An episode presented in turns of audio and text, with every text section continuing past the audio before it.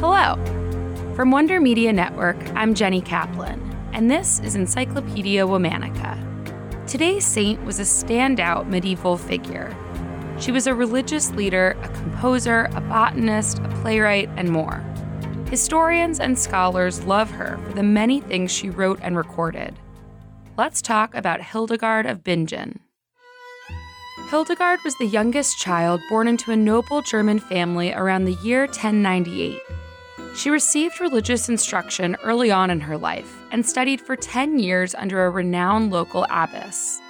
From very early on in her childhood, Hildegard later said she experienced religious visions, but at first she kept them to herself. At 18, Hildegard became a nun at the Disibodenberg Monastery.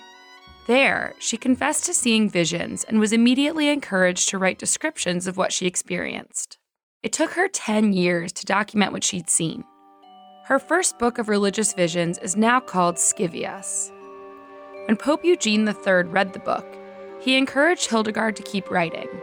She did just that. She subsequently wrote Book of the Merits of Life and Book of Divine Works. As a result of her work, she received and responded to hundreds of letters from advice seekers. In 1136, Hildegard was unanimously elected magistra by other nuns in her monastery.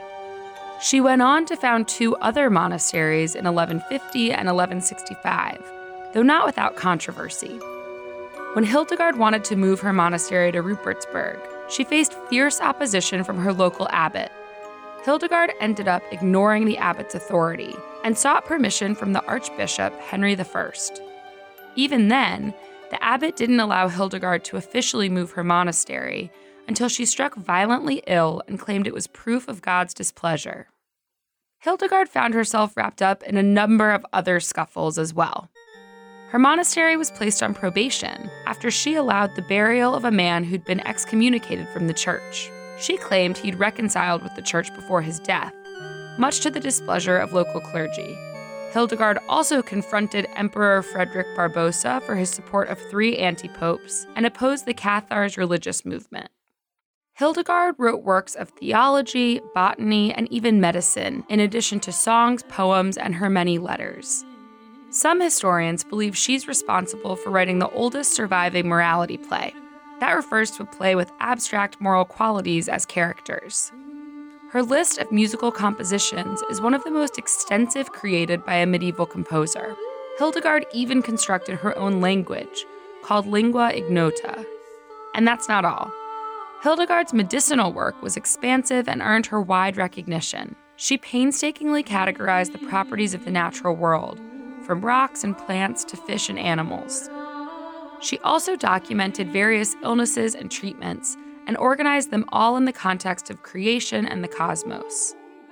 Today, historians consider Hildegard the founder of scientific natural history in Germany.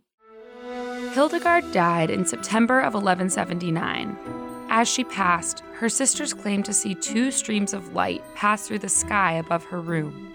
In 2012, Hildegard was canonized and named a Doctor of the Church by Pope Benedict XVI.